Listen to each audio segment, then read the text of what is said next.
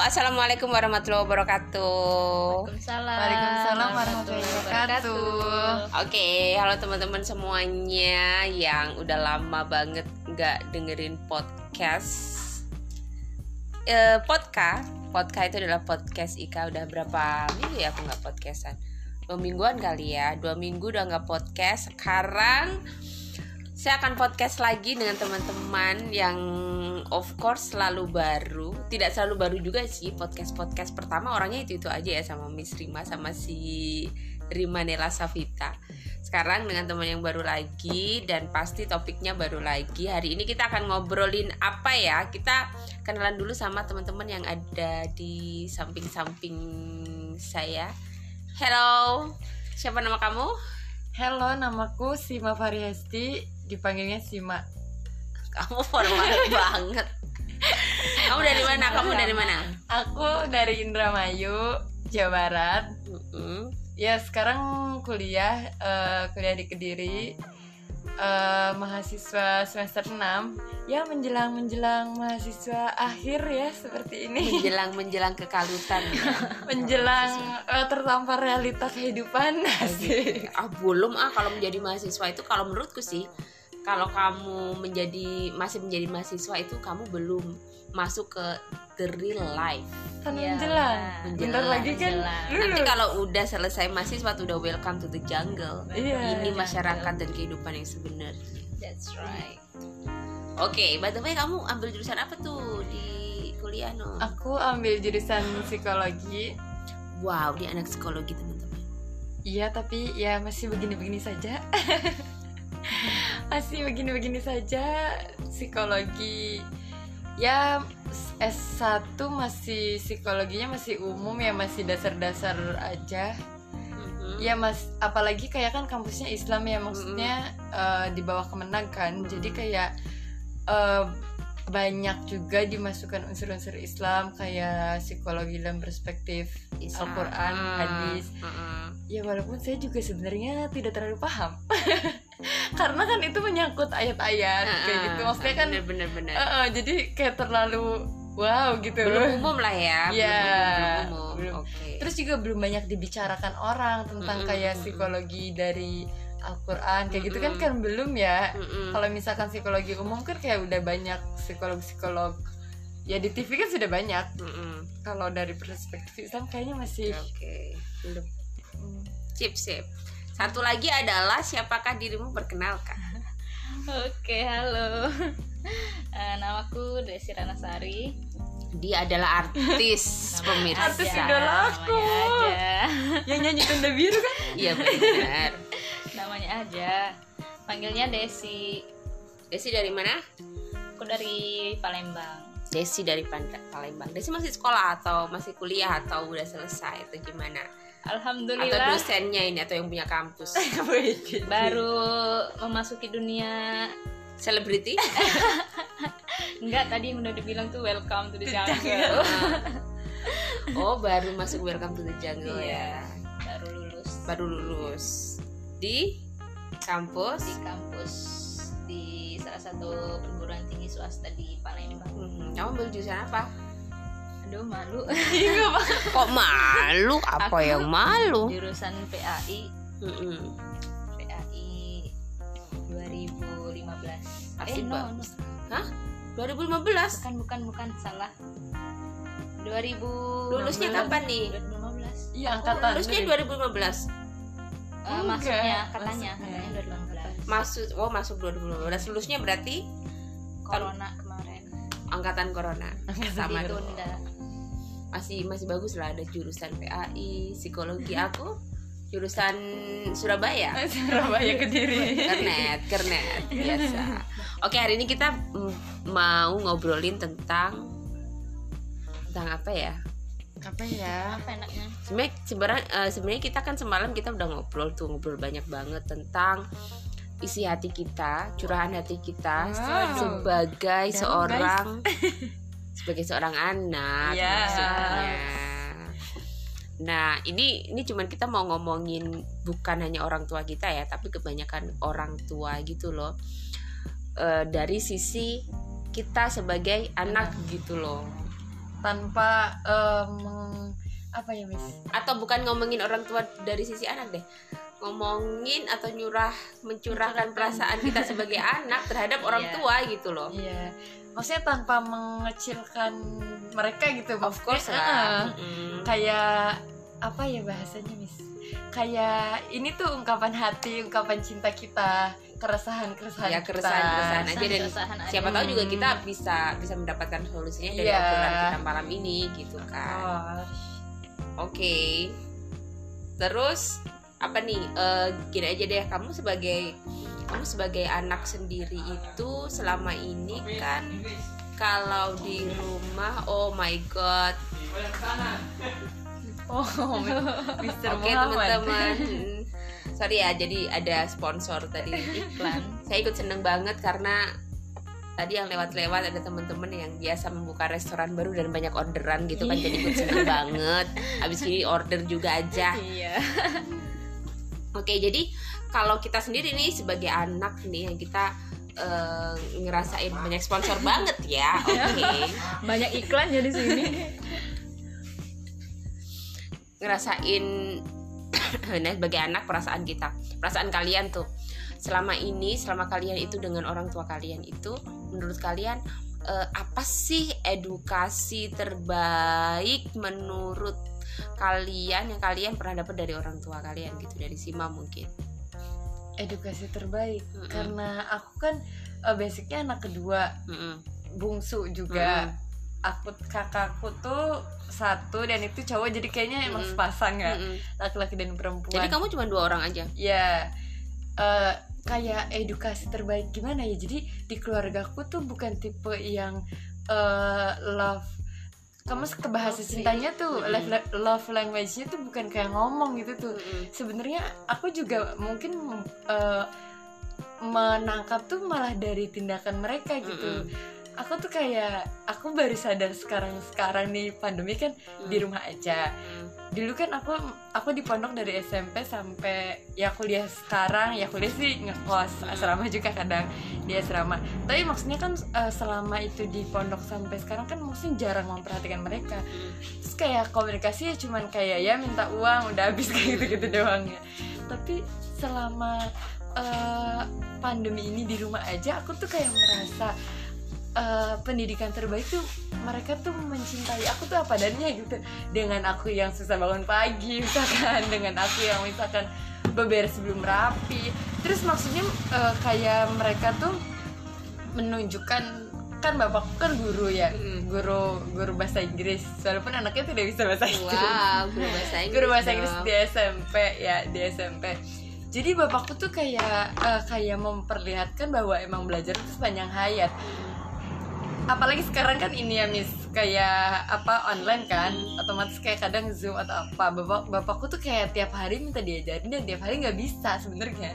Kayak nggak nge apa lupa lagi gitu lah Miss. Apanya eh, Eh, ini mengkonekkan wifi Internetnya. eh, atau misalkan pokoknya cara-cara belajar online kayak Mm-mm. gitu. Tapi bapakku tuh maksudnya kayak nggak pernah lelah untuk kayak belajar gitu tuh. Mm, tiap hari bapakku kayak menghafalkan kosakata baru di kamus kan masya allah banget ya Mm-mm. kitanya lagi nonton TV bapakku lagi belajar. Mm, mm. kayak ya aku tuh menangkap kayak gitu. Maksudnya kayak pelajaran terbesar ya pertama menerima apa adanya of course. Yang kedua ya ya mereka tuh bener-bener kayak belajar sepanjang hayat sih. Gitu. itu pelajaran yang ben- benar-benar edukasi terbaik Iya. kamu selama ini yang kamu bisa dapat dari orang tua kamu. iya Oke. Kalau Desi sendiri apa? kalau aku apa ya sebenarnya sama aja sih sebenarnya kayak nggak beda jauh kayak Kalau menerima apa adanya kayaknya semua orang menerima apa adanya deh anaknya. enggak Masa mbak kalau nggak lu pergi deh anaknya diusir kan nggak mungkin. Mau lu tidur siang eh, ba- bangun siang kan terus emak lu pergi lu dasar anaknya ini. Mungkin. tapi ada ada kayak kasusnya kayak misalkan teman-temanku kan aku kan tinggalnya di desa di desa yang sangat biasa maksudnya desa bukan kayak orang-orang terbelajar juga Mm-mm. tidak banyak gitu maksudnya kan dengan dengan pola desa seperti itu maksudnya tuh kondisi patriarki Mm-mm. Itu tuh sangat tinggi dong mbak. Kayak ada misalkan tetanggaku kayak ibunya tuh ya kayak marah-marah aja terus gitu. setiap hari. Ya nggak ngusir juga sebenarnya ya. Anak masa diusir cuman kayak Ngomel lah. aja. Cuman ibuku tuh kayak paling cuman bangun itu nyuci piring. Walaupun aku nyuci piringnya misalkan jam 9 tapi ya udah yang penting dicuci. Eh, eh, at least menurutku ibuku tuh lebih menerima aku apa adanya daripada tetanggaku itu, gitu. itu itu menjadi pertanyaan besar ibu kamu ngempet kayaknya ngempet ya apa ya kayaknya bener ngempet deh terpaksa. kayak kalau gue ngomel nanti gimana? Iya anaknya jarang di rumah kasihan. Jadi antara itu ya pertanyaan makanya lu ngobrol sama ibu lu. Oh iya. Iya ke Desi apa tuh Desi? Kalau aku apa ya? Sebenarnya keluargaku juga nggak jauh beda sih. Bukan tipe-tipe keluarga yang lovely banget. Misalnya apa ya mau misalnya mau pergi sekolah dicium-cium gitu kan. Nah, ada ya? enggak sih. Ada yang ada dong. Ada, Ada sih, ada dari- ya maksudnya ya hangat banget gitu kan kelihatannya kayak di sinetron deh. Misalnya apa dibuatin sarapan gitu. Ya nggak nggak gitu juga sih. Mm-mm. tapi apa ya? Ehm, edukasi terbesarnya yang aku ambil dari mereka itu sesusah-susahnya mereka. Tapi kalau untuk anak tuh pasti selalu ada gitu loh. Walaupun susah misalnya nih eh, aku kan sekolahnya di pondok juga di pesantren juga jauh dari rumah. Terus biayanya juga per bulannya tuh ya lumayan lah. Kalau zaman dulu tuh ya agak mahal ya bener. agak mahal. Tapi mereka tuh apa ya kalau pokoknya ada nggak ada ya harus diada-adain Diada-adain gitu buat loh. anak Heeh, ya. buat anak gitu loh.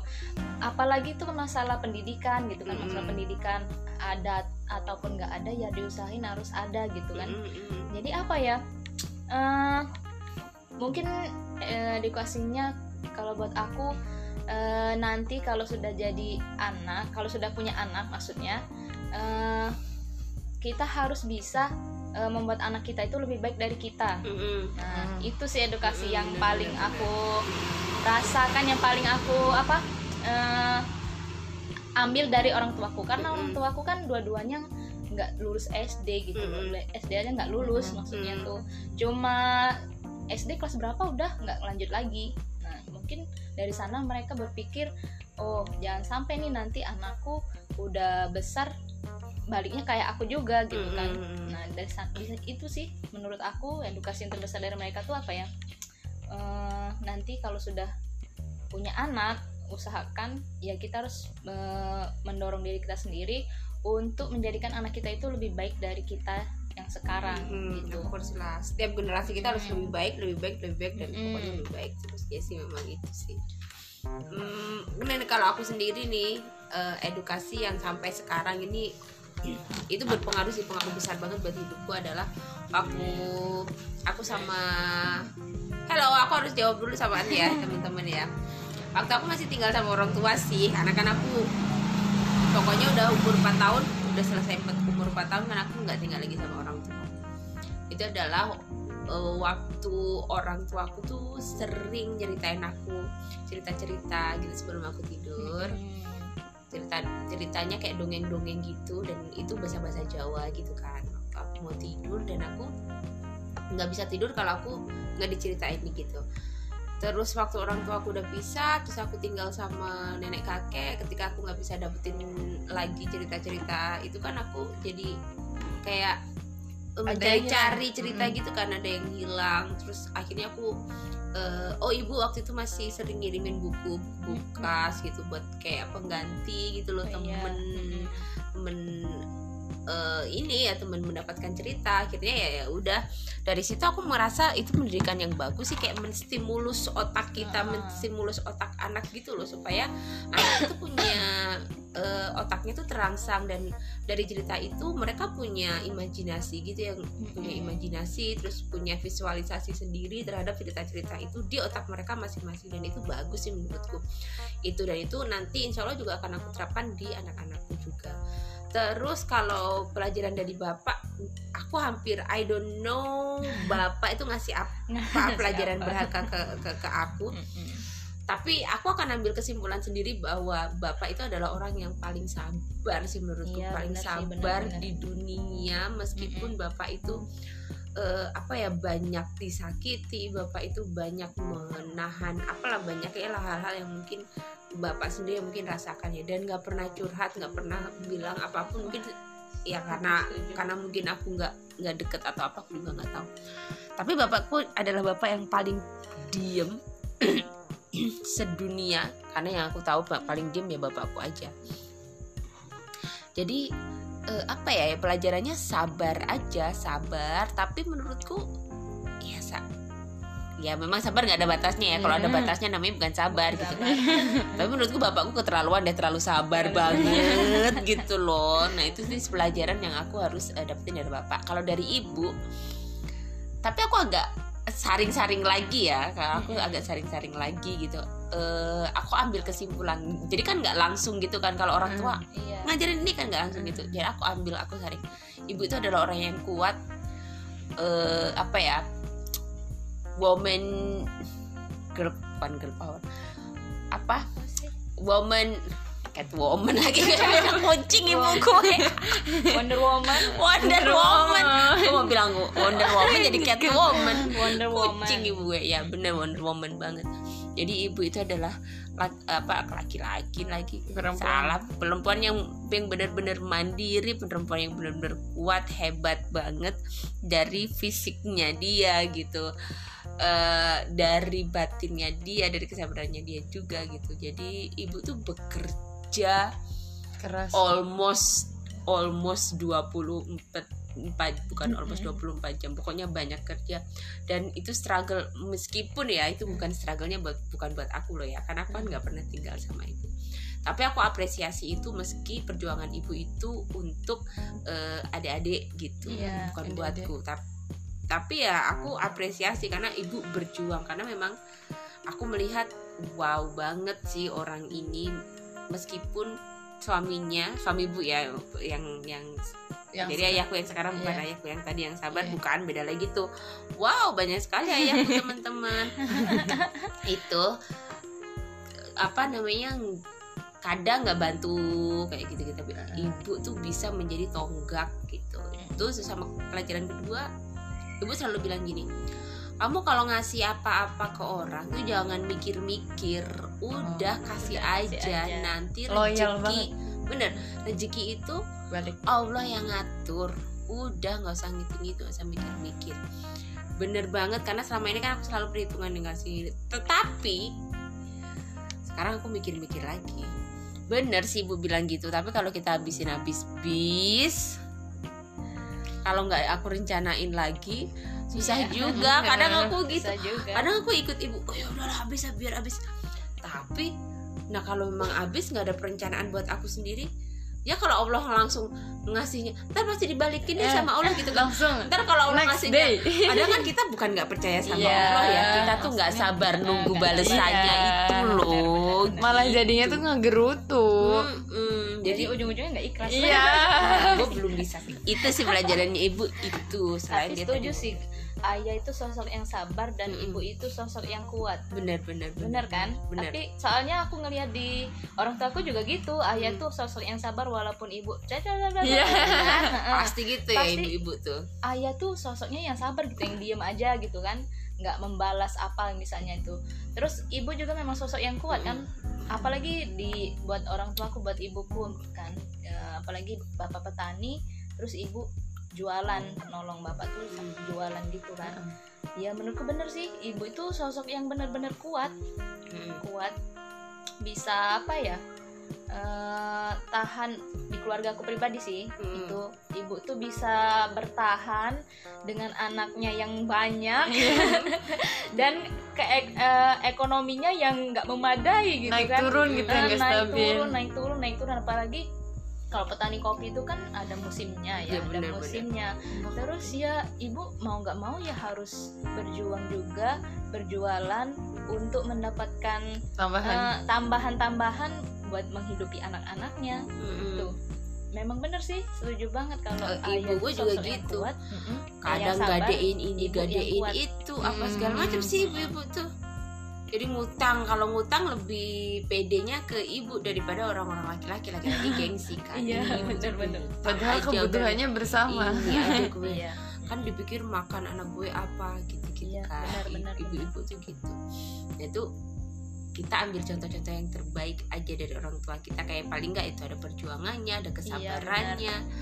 Eh, mereka punya prinsip-prinsip tadi ke belajar juga sampai mati kita harus belajar. Belajar nggak ada akhirnya kayak eh, bapaknya Sima dan Iya. seterusnya gitu. Terus kalau ada nggak sih kan kadang kita merasa nggak cocok nih dengan apa sih metode bukan metode ya cara berkomunikasi mereka. cara peraja cara nggak Mengedukasi. parentingnya Ah, par- iya. parentingnya orang tua kita ke kita gitu apa sih yang membuat kamu sampai sekarang tuh ngerasa kurang nih kayaknya nggak gini nih nggak cocok harusnya orang tua gue gini gitu aku tuh kayak eh, sadar kayak gini juga pokoknya kayak pandemi tuh merubah banyak hal mindsetnya ya antara aku dan orang tua aku mungkin Mm-mm. karena kita tinggal karena aku juga kan jarang ke mana-mana juga kalau di rumah jadi kan kayak hampir 24 jam per 7 hari Mm-mm. kita tuh bersama gitu jadi aku kayak melihat dan satu hal yang paling aku sesalkan ya orang tua aku tuh kenapa eh, terlalu mencoba sempurna di depanku gitu mbak Mm-mm. jadi kayak misalkan aku tahu banyak struggle di belakang itu ya karena nenekku. Mungkin nenekku juga kan mikir aku juga udah ya 20 tahun ya mikirnya udah gede juga. Jadi nenekku tuh sekarang kadang sering cerita ya tentang ekonomi atau misalkan tentang ya usaha yang lagi baik-baik saja. Pokoknya berbagai struggle yang apalagi sekarang pandemi menambah eh, buruk. Ya terutama ekonomi gitu ya. Mm. tapi orang tua aku tuh kayak nggak pernah mau menunjukkan apa pun di depan Mm. aku ya nggak tahu sih kalau kakakku ya kan aku sama kakakku tuh gapnya jauh ya 10-11 tahun jadi kayak dia gede tuh aku baru brojol jadi kayak Mm. nggak pernah ada masa main bersama tuh mbak Mm, jadi nggak mm. tahu nah jadi orang tua aku tuh kayak kemarin aja aku tuh kehilangan motor tuh apa kayak Mm. dicuri tuh mbak kan eh, dicuri motor terus abis itu kan aku tuh sebelum ada pencurian motor tuh aku tuh bilang ke orang tua aku mah nanti kayaknya kalau misalkan semester 7 enak deh kalau bawa motor barangkali ada P- PPL KKN kayak gitu. Iya tuh setujuin. Terus eh ada pencurian motor tapi motorku tuh sebenarnya udah ada mbak. Jadi Hmm. kayak motor bapakku yang dicuri motorku ada. Tapi eh, orang tua aku tuh malah bilang pas sekarang aku mau berangkat ke kediri nih mau ke Pare katanya mau dibawa nggak motornya? Itu tuh kayak membuat aku tuh dalam hati nggak apa-apa loh kalau misalkan ibu bapakku bilang maksudnya ibu bapak tuh lagi nggak baik-baik aja misalkan kondisi ekonominya terus kayak motornya buat ibu bapak aja kan ya otomatis kan bapakku nggak punya motor dong karena dicuri. Dan aku juga kayak nggak menuntut untukku ya aku juga sadar masa orang bapakku nggak punya motor akunya punya motor kan nggak mungkin. Jadi ibu bapakku tuh terlalu mencoba sempurna menutupi semua hal. Di depanku. Jadi aku tuh malah jadi anak yang kadang nggak empati gitu loh mbak Mm-mm, tapi aku bener-bener. tuh merasa ya aku ya gimana mau empati aku nggak tahu apa-apa gitu ngerti gak Nggak, sih mbak maksudnya ngerti maksudnya kayak orang tua kamu tuh nggak terbuka sama Iya. kamu nggak nggak benar-benar curahin perasaan Iya. mereka dan keada- keadaan mereka secara Padahal- gitu Heeh, padahal menurutku kalau misalkan mereka eh, bilang aku lagi tidak baik-baik saja misalkan ekonomiku lagi tidak baik-baik saja banyak hal tidak baik-baik saja aku juga mencoba memahami ya walaupun nggak bisa bantu banyak ya Mm. tapi kan maksudnya setidaknya sama-sama merasakan. Mm-mm. tapi mereka berdua tuh enggak mbak. Jadi mereka tuh membicarakan hal apa pun tuh pasti di belakangku pas aku tidur. Nggak pernah kalau misalkan di siang hari aku lagi ada mereka berbicara. Ya aku juga kayak mikir mungkin mereka tuh ya sesayang itu kan. Saya sama aku nggak mau kepikiran. Tapi di sisi lain kayaknya aku merasa ya nggak adil gitu tuh. Soalnya ini persoalan maksudnya Bersama. bersama. Aku tuh aku sayang mereka jadi aku tuh pengen merasakan apa yang mereka rasakan gitu. kamu ingin apa ya ingin dicurhatin gitu Iya, kan maksudnya ingin kayak- sama-sama ayolah kalau ada satu masalah kita tanggung Iya. kita rasakan bareng-bareng walaupun misalkan yang nggak bisa bantu tapi kan bisa jadi pendengar kayak gitu Mm-mm. bu aku tuh kayak anakmu gitu kayak bisa ya bisa lah cuma jadi telinga doang kayak gitu Mm-mm. tapi sampai sekarang masih belum masih belum terbuka paling tidak kalau kalau misalnya orang tua kamu terbuka dan mereka mencurahkan perasaan mereka di kamu atau keadaan mereka yang sebenarnya di kamu kamu merasa kamu malah dipercaya sebagai Iya. dipercaya sebagai anak yang sudah bisa dan merasa menang- ada me- merasa di ada iya dipercaya sebagai anak yang sudah dewasa Iya. yang sudah siap nah untuk menghadapi segala macam Iya. eh, apa sih? Segala macam hal di dunia Heeh, ini. bener-bener. Nggak harus dimanja-manja terus Iya. ditimung-timung seperti anak kecil gitu kan ya. soalnya kayak aku ngeliat teman-temanku ya ya kayak teman-teman seumurku mereka tuh kayak lebih banyak mengerti persoalan keluarga gitu. Makanya mereka kayak misalkan kreatif ya entah kreatif entah kepepet kayak misalkan jualan atau apa kayak gitu tuh. Ya karena mereka tahu permasalahan keluarganya. Sedangkan kayak aku nggak ngerti kayak gitu kayak pas motor hilang aja itu kan kejadiannya ya malam menjelang pagi kan. Terus aku tuh bangun or- orang tuaku udah nggak ada jadi aku tuh tahu kejadian motor hilang tuh gara-gara tetangga heboh gitu loh mbak. Maksudnya tuh Gitu. eh, segitunya. Ya aku nggak ngerti sih apa karena orang tuaku menganggap lah lagian nih bocah juga nggak bakal ngapa-ngapain udah. Jadi orang tuaku tuh pergi ngurus-ngurus. Aku bangun tuh dengan semua kebingungan gitu. Jadi di depan rumah udah kayak tetangga kayak gitu-gitu. Terus aku jadi ada apa? Kayak gitu kan jadi kayak aneh banget. Ya maksudnya ya kadang maksudnya tuh menjadi eh, terlalu sempurna juga kayaknya nggak nggak baik juga dah karena Gitu. hidup tuh kayaknya nggak ada yang sempurna kayak gitu. Nggak apa-apa loh kalau misalkan sedih atau bahagia tuh ya manusia manusiawi aja. Menjadi sempurna atau memang karena mereka belum mempercayai kamu untuk kamu bisa eh, apa ya meng- mengemban atau apa ya berbagi beban mereka gitu loh. Ya mungkin. Mereka belum percaya ke kamu aja mungkin tapi kan udah udah gede juga ya dia tapi dewasa. emang kelihatannya yang tuh sih. Aku cuma kalau ngelihat mereka ke Ah, orang kakak- tuamu terlalu baik banget sih menurut gue. Beda orang tua gue kalau orang tua gue selalu Beda. semua diceritain nih masih seabrek-abreknya Iya, iya, seborok-borok nih diceritain semua orang ke kakakku juga ya.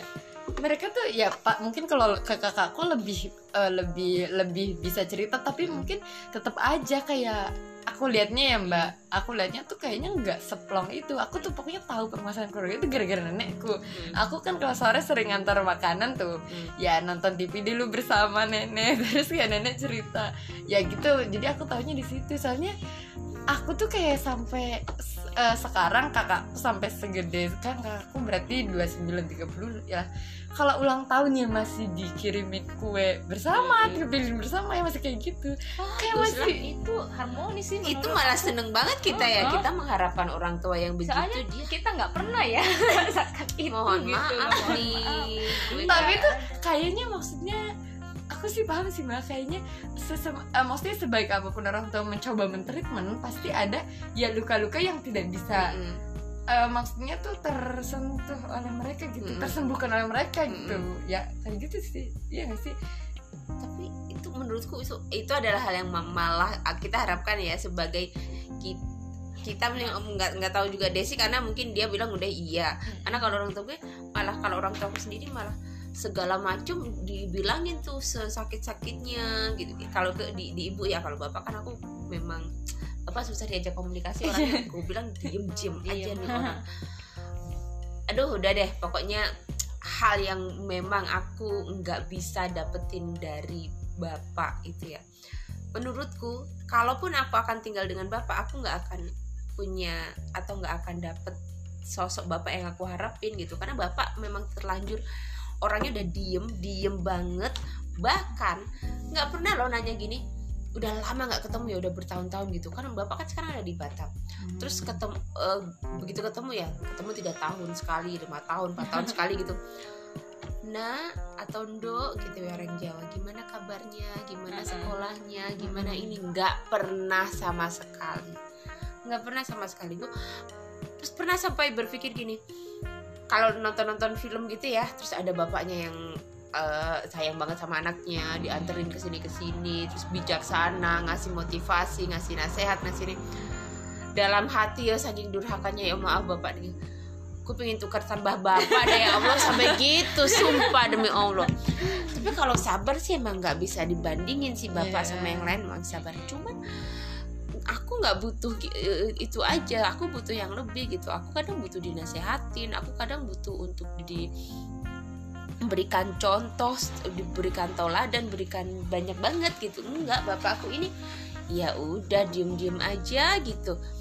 Terus eh, pendidikan yang jel bukan jelek ya aku nggak pas menurutku karena aku udah ditinggal sama orang tuaku gitu. Orang tuaku kan udah nggak sama aku. Aku tinggalnya sama pindah-pindah lah. Kadang tinggal sama nenek kakek kadang tinggal sama bude gitu. Dulu pelajarannya di bude gini waktu aku ikut sama bude. Bapak kan nikah lagi tuh. Habis gitu kalau bapak pulang kan lim, berapa tahun gitu baru pulang? Dua tahun tiga tahun gitu kayak baru pulang. Bapak kan orangnya pendiam.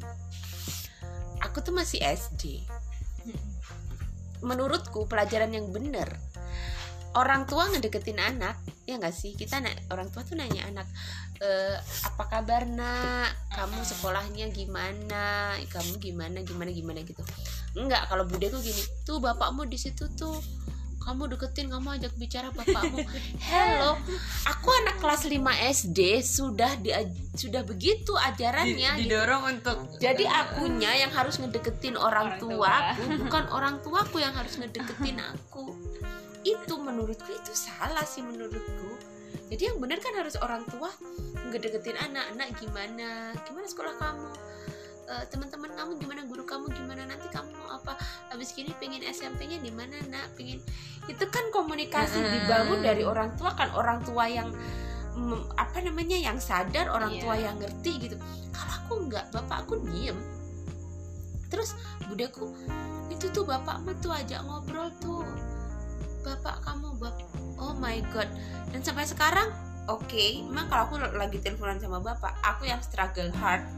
Berusaha banget buat nyari kalimat apa nih ngobrol apa lagi sih sama bapak. Sampai nggak ada obrolan lagi aku ajarin bahasa Inggris bapak. Ya Allah sumpah mbak. Bener. Ayo bapak thank you thank you. You're welcome you're welcome. Good morning ini bener.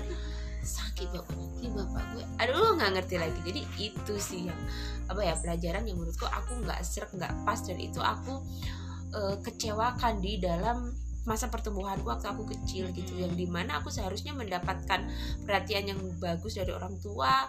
At least misalkan orang tuaku pisah tapi ada komunikasi yang terbangun bagus. Hmm. tapi enggak sama sekali. Ternyata aku harus eh, seperti itu mendapatkannya. Terus eh, apalagi ya kalau dari ibu yang aku kecewakan dari ibu itu aku tuh zaman dulu zaman zaman pinginnya aku curhat itu ibu menutup peluang untuk curhat gitu. Gini misalnya aku tuh udah banyak unek-unek dengan aku tuh mau ngomong sama ibu ibu tuh udah cerita dulu hal-hal yang unek-uneknya dia gitu. Oh ibu tuh gini gini ibu tuh banyak utangnya adikmu tuh begini eh apa butuh uang segini butuh ini butuh capek apa segala macam kemarin begini begini begini begini.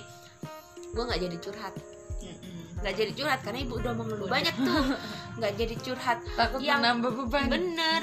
Dan aku udah ter- bebanku udah ada sendiri di sekolah di ini gitu kan ya terus ditambah ketika mau ngomong ke ibu ibu ada gitu eh, gitu ngomong kayak gitu. Nggak jadi curhat akhirnya. Menurutku apa ya semuanya harus balance sih. Nggak Iya. harus anak yang curhat di orang tua semua dan eh, orang tua menanggung beban atau curhatan semua anak. Tapi anak juga boleh kok di sharein apa bebannya orang tua jadi sama-sama gitu. Tapi pada waktu itu mindsetku ketika ibu sudah mem- memberondong aku dengan beban-beban hidupnya gue merasa gue jadi ngerasa aduh males deh udah nggak mau lagi curhat deh ibu udah kayak gini gitu. Itu sama itu aku kecewa sih sampai sekarang. Nah kemarin aku baru bukan curhat banyak sih cuman aku eh, share planningku sama ibu. Aku mau kontrak rumah bu mau pindahan rumah gitu Terus aku agak-agak ngomong banyak kan tentang apa sih eh, rencana finansialku ke depan gini-gini. Ibu baru bilang gini ya gitu dong curhat sama ibu. Kamu tuh kalau pulang tidur tidur aja nggak pernah curhat sama ibu gini. Aku tuh mau bilang sama ibu sebenarnya tapi nggak jadi.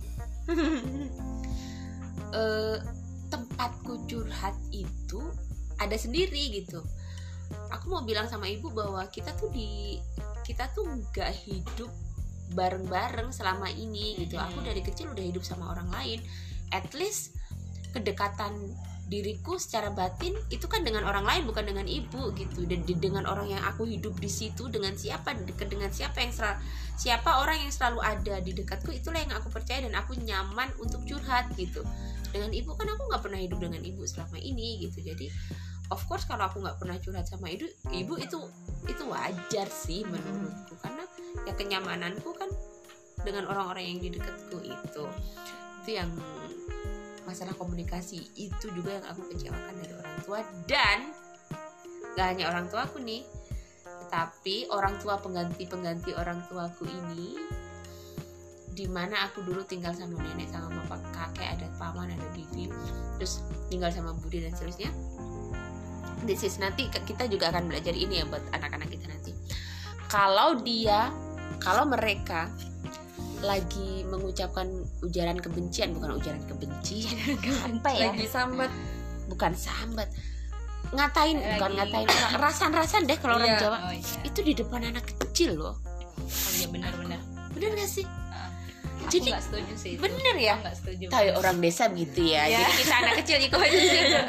kita main-main di, di, di sampingnya kita main main apa bekelan apa ini main bongkar pasang gitu terus nanti tanteku sebelah eh tahu nggak sih itu padahal nggak nggak ngomong sama kita ngomong sama sebelah Iya. sama-sama gitu tante sama sesama tante ini masa anaknya itu gitu eh dasar orang dia itu genit orang dia itu- akhirnya itu mindsetku itu anak kecil ya tertanam hal-hal seperti Iya. itu everyday dan itu menjadi hal buruk padaku Iya, benar. sekarang ini yang aku sekarang itu struggle hard to fight that negative thinking yang sudah terasuki Iya, benar, oleh ya. habit-habitnya keluargaku dari dulu Uh-uh. itu loh itu nggak dari orang tua aja sih Ya, tapi lingkungan. ibu ibu juga orang yang terbuka tentang masalah ujaran kebencian sih sebenarnya gue nggak suka sama orang ini soalnya gini-gini itu langsung aja ke anaknya aku, aku nggak suka juga sih karena jangan dong tanamkan hal-hal kayak gitu pada anakmu Iya, itu benar. negatif banget. Dan aku kan diasuh oleh orang yang ganti-ganti. Terus mereka juga kebanyakan gitu ngomongin tetangga di Iya, depan benar. anak kecil. Ini weh, jadi ikut ik- bukan jadi ikut-ikutan. Nggak ikutan ngomong enggak tapi ikut Ah. mikir. Mau nggak mau tuh. Batin ikut mm, bergejolak. Gitu aduh enggak deh next time jangan deh kayak gitu. Jangan. Sekarang Benar. ini jadi pikiran gue kalau sama anak kalau sama orang-orang jadi hampir ngikutin mereka. Dan sekarang aku jadi berperang melawan hal itu supaya aku nggak bisa supaya aku nggak ikut kayak kayak keluarga gue kayak gitu gimana? Gitu. Nah kalau kamu kecewanya atau kamu nggak cocoknya dengan parentingnya orang tua kamu tuh di apa Desi? kalau aku di ibu di ibu dulu ya. Kalau di ibu apa sih kan orang selalu bilang bukan orang selalu bilang sih I, wanita itu kan apa ya tempat edukasi pertama untuk anak-anak madrasah kan? pertama madrasah untuk pertama anak-anak. ya. Udah. dan itu yang nggak aku dapatkan dari so- sosok ibuku Mm-mm. gitu kan karena apa ya aku tumbuh kayak gini aku bisa sekolah bisa baca bisa tulis itu bukan dari ibuku tapi Mm-mm. dari kakakku Mm-mm. dari kakakku kakakku yang selalu ngajarin oh ini ini ini loh pokoknya yang selalu ngarahin aku untuk jalan-jalan yang Mm. bagus dan Mm. yang bener di masa anak-anak itu ya bukan ibuku gitu loh Mm. bukan ibuku tapi kakakku kakakku ibuku apa ya sibuk dengan eh, kegiatannya sendiri. Ya karena dia berjualan gitu kan Mm. berdagang. Dagang-dagang. Ya, dagang-dagang. Ya dia udah dari dari jam 3 subuh tuh udah kerja udah gitu loh. sibuk udah aja ya, sibuk udah aja. nyiapin dagangannya. Heeh, nyiapin dagangan. Terus pulangnya jam 12 jam 12 itu pun udah apa ya udah nyiapin dia tinggal capeknya. Tinggal capeknya. Terus warung juga kan Hmm. warung di warung. Udah ngurusin warung. Pokoknya setiap hari everyday itu apa ya cuma denger ibu marah-marah Karena ibu capek, itu, saking uh-uh, capeknya ibu-ibu itu. ma ibu itu marah-marah dan nggak pernah apa ya ngajarin ya sama sih jangankan misalnya nih aku pernah dapet ranking kan Mm-mm. ranking waktu SD Mm-mm. orang tuaku mana tahu aku bagi rapot pada saat itu aja nggak Mm-mm. tahu gitu loh. Mm-mm. ibuku nggak tahu sampai nggak tahu. Ya apa-apa aku ngeluhnya ke kakakku apa-apa aku ceritain ke kakakku. Sampai sekarang pun aku nggak terbuka sama ibuku lebih terbuka sama kakakku daripada sama ibuku. Itu sih yang aku masih sampai sekarang aku tuh ya Allah enak ya kalau dengar cerita si Sima tadi nih. Ak- itu apa ya jauh banget gitu kan. Jauh banget. Sosok ibu maksudnya sosok ibunya tuh jauh banget. Kalau apa ya ulang tahun masih dirayain gitu kan gini-gini. Wah itu jauh banget sih jauh banget. Sama orang tuaku. Itu itu sih aku yang nggak dapat dari buku apa? Yang aku sesalkan bukan sesalkan ya nggak bisa juga disesali. Ya karena itu dulu kecewa lah kecewa. Heeh. tapi itu dulu mungkin tuntutan juga buat ibuku gitu kan. Memang harus bekerja gitu kan. Nggak bisa disesalin juga. Ya tapi apa ya itu yang aku paling sesalkan nggak dapet apa ya ilmu pertama ilmu yang pertama, seharusnya eh, didapat eh, dari yang seorang ibu. didapatkan dari seorang ibu itu sih. Sampai sekarang pun kalau pulang ya aku lebih apa ya lebih cocok cerita-cerita tuh sama Hmm. kakakku dari daripada sama ibuku gitu loh. terus kalau misalnya nih aku lagi di pondok di di pesantren terus ditelepon ibuku tuh nelponnya kita tuh boro-boro mau cerita gitu kan. Paling nanya kabar uangnya masih apa enggak ya udah selesai. Padahal kita tadi tuh pengen cerita loh bu kayak gini di pondok tuh kayak gini kayak gini. Nggak bisa cerita karena apa ya? Memang mungkin mata ibuku juga nggak terlalu apa ya dia tuh nggak terlalu care masalah ya cerita cerita anaknya lah gitu.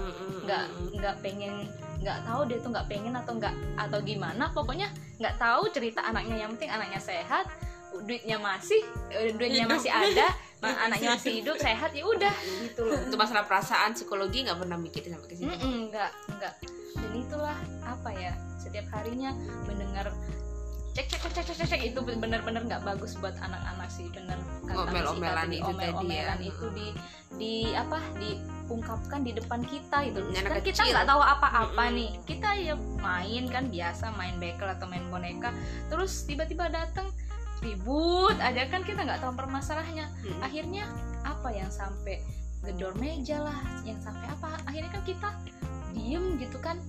Apa ya psikis kita juga lama-lama kalau kayak Bener, gitu bener, tiap bener. hari bener terganggu gitu kan. Terganggu Hmm. banget. Tapi pernah nggak kamu lihat orang tua kamu berantem terus kamu ketakutan gitu? Hampir setiap berantem sih. Aku selalu ya ampun ya udahlah aku masuk kamar Mm-mm. aku duduk udah dengerin aja mereka tuh Mm-mm. ngapain gitu kan Iya, aku Ya. juga gitu loh kalau ada orang berantem kalau kecil tuh ketakutan Iya. banget. Bukan hanya orang tuaku. Eh apa sih waktu aku ikut nenek kakek, nenek kakek tuh sering berantem juga tiap hari tuh aku ketakutan. Itu juga yang membuat tumbuh kembangku tuh nggak bagus, bagus. sampai sekarang ini. Iya, benar. tapi aku di rumah nggak pernah aku dibilang di rumah tuh bener-bener tertutup kan mbak maksudnya orang tua aku entah itu tentang apa pun nggak tentang ekonomi aja. Berantem juga nggak pernah di depanku. Tapi malah itu tuh buat aku kalau ada orang bentakku tuh akunya tuh nggak kuat mental kan sih jadi kayak karena aku tuh kalau di dulu kan kalau dimarahin paling dicubit terus aku tuh tipenya tuh disindir kalau dimarahin sama ibu bapakku. Jarang kalau yang dibentak tuh jarang. Biasanya disindir. Ya gini doang nggak bisa gitu kalau marah tapi tapi aku tuh jadinya sekarang nggak bisa ngedenger orang bentak aku nggak bisa denger orang lagi ribut di depan aku jadi soalnya aku tuh nggak biasa Wah, kalau aku sih hampir setiap hari mendengar Aku juga hampir setiap hari mendengar di rumah. pertengkaran. Takut nggak kamu? Aku takut Banget. banget. takut banget aku yang nggak denger aja takut nggak apalagi yang mendengar itu itu membuat tumbuh kembang kita nggak bagus ya.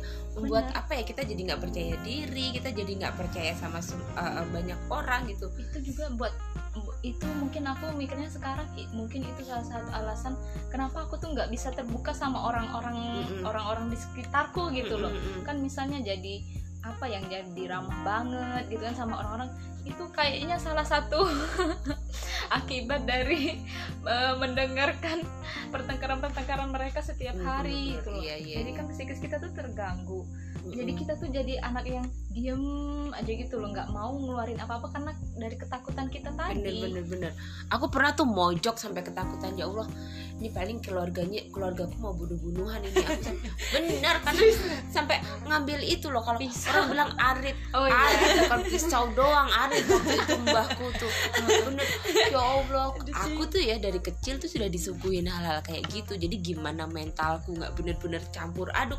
Udah ujaran-ujaran kebencian yang selalu aku dengar setiap hari secara tidak langsung meskipun itu nggak secara sengaja mereka ajarkan kepadaku kan tapi terus eh, selain itu juga mendengarkan melihat tiap hari pertengkaran seperti itu. Dan gak hanya keluargaku aja dong yang bertengkar.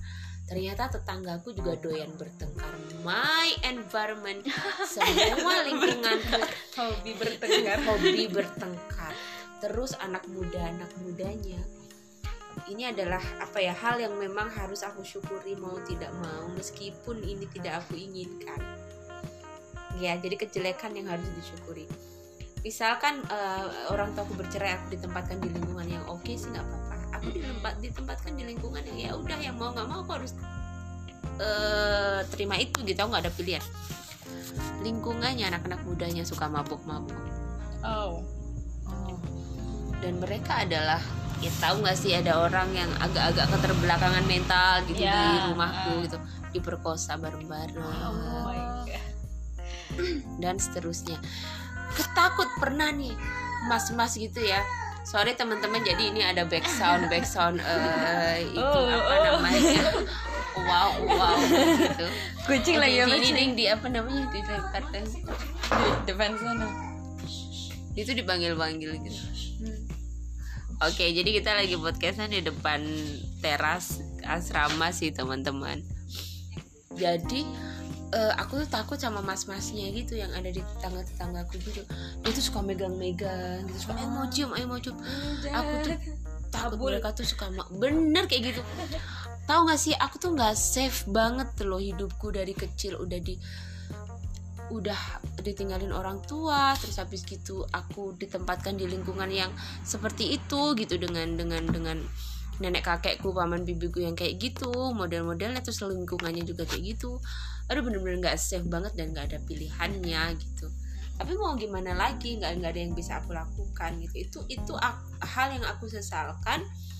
Tetapi juga akhirnya aku syukuri kenapa? Karena itu akan menjadi sebuah pelajaran ketika aku nanti menjadi orang tua bahwa selain juga di dalam keluarga pasti lingkungan luar juga akan mempengaruhi dan aku benar-benar harus me- menjalin komunikasi yang baik dengan anak-anakku. Iya, apa yang benar. terjadi apa yang dirasain. Jadi nggak hanya tau gak sih waktu aku dulu tinggal sama kakek nenekku ya udah kakek nenekku yang tahu hanya kayak kamu tadi tuh.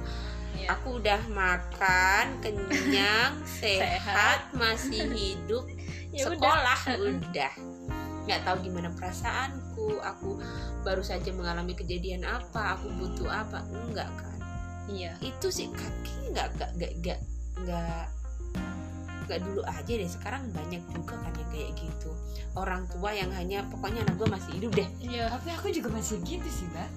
Jadi komunikasinya kurang gitu. Komunikasinya Iya, kurang banget malah. kayak walaupun misalkan mereka menutupi dengan menampilkan baik-baik aja tapi emang maksudnya mereka tuh nggak pernah nanya kamu kenapa? Jadi malah mereka tuh kan mungkin ya mereka menampilkan eh, kebaik-baikan saja di depanku dan mereka menuntutku untuk sesuai dengan standar mereka gitu gak sih, mbak? Jadi kayak misalkan aku dulu ya kayaknya gongnya tuh waktu aku mau ini deh waktu aku mau kuliah tuh. Mm-mm. kan aku tuh apa namanya kayak selalu dituntut untuk kayak ranking sekolah Hmm. lah apalah yang kayak gitu gitu tapi orang tua aku tuh nggak pernah kayak misalkan aku udah udah ranking nih dulu kayak aku tuh waktu SMP kelas 1 tuh kayak ranking 7 apa kayak 10 besar gitu. Terus orang tua aku tuh bilang ya kalau misalkan 10 besar mah sambil tidur juga dapat yang gitu gitu tuh mis. Sumpah mis. Terus aku tuh kayak aku tuh anaknya tuh maksudnya kayak pengen membanggakan orang tua pengen diapresiasi. Iya, terus soalnya mungkin orang tua aku tuh melihat kakakku tuh pintar kayak gitu, Miss. Jadi melihatku tuh kayaknya ini anak kayaknya kurang ya apa gimana mungkin ya. Jadi terus aku tuh kayak mencoba belajar. Terus aku tuh iya Miss juara satu, tapi mereka tuh biasa aja kayak cuman oh ya udah kayak cuman mah aku juara satu terus oh ya gitu kayak cuman oh ya udah maksudnya kayak dengan tuntutan yang mereka berikan dengan omelan yang mereka berikan tapi mereka tuh nggak pernah nanya betapa aku struggle yang mencapai itu. Tapi terus nggak diapresiasi kan kayak untuk anak-anak seumur masih belasan tahun kan kayak sangat sakit sekali ya Miss. Bener-bener. terus kayak aku kan dulu pokoknya aku tuh dulu tuh pengennya tuh nggak mau di Cirebon. Aku kan di Cirebon kan sekolahnya Miss dulu. Pe- pengennya aku tuh keluar dari Cirebon. Pokoknya aku pengennya jangan di situ. Tapi orang tua aku pengennya aku sekolahnya kedinasan Miss. Kayak stan IPDN kayak gitu pokoknya mindset orang tua aku tuh kalau udah PNS tuh kayak hidupnya bagaikan surga kayak gitu Miss. tapi emang orang tua zaman dulu sih apa ya anaknya tuh dinilai sukses kalau sudah jadi PNS iya begitulah Bener, pokoknya bener. kan. masih masih kuno banget ya sekarang orang tua gue masih Iya. gitu juga Pok- padahal aku tuh emang basicnya anaknya sosial banget sedangkan stan tuh kan aku kan dulu masuk eh, di daftarnya ke stan ya Miss Hmm. sedangkan stan tuh kan itu akuntansi pajak kayak gitu tapi orang tua aku tuh bilang aku tuh mampu tapi aku tuh kayak nggak diizinkan untuk berbicara kan guys. Miss kayak ya udahlah anak ini tuh mampu kayak gitu. Lah Hmm. terus aku tuh dilesin di les le- ya kayak les lesan bimbel untuk masuk stan. Kan tak- kan aku tinggalnya di pondok dong Miss jadi aku tuh selalu berangkat itu naik gojek apa maksudnya aku tuh struggle sendirian kayak gitu. Struggle sendirian untuk belajar untuk apa dan aku kayak selalu memenuhi itu kayak gitu tuh. Dan pada akhirnya aku nggak masuk karena nilaiku tuh kayak kurang berapa gitu dari passing grade-nya terus aku tuh kayak di sidang dong kayak di rumah Miss. Kayak orang tuaku ada aku ya ada kakakku kayak gitu. Sor- ya bapakku tuh bilang ya intinya ya kamu tuh belajarnya kurang baik kurang keras kayak gitu intinya. Hmm. kurang kurang keras. Makanya nggak mencapai itu. Di mana mana kalau misalkan belajarnya baik juga ya akan tercapai kayak gitu dan aku tuh pada saat itu tuh kayak nggak bisa ngomong kayak cuman bisa nangis doang. Soalnya aku tuh kayak merasakan aku kalau misalkan berangkat berangkat les naik gojek hujan-hujan.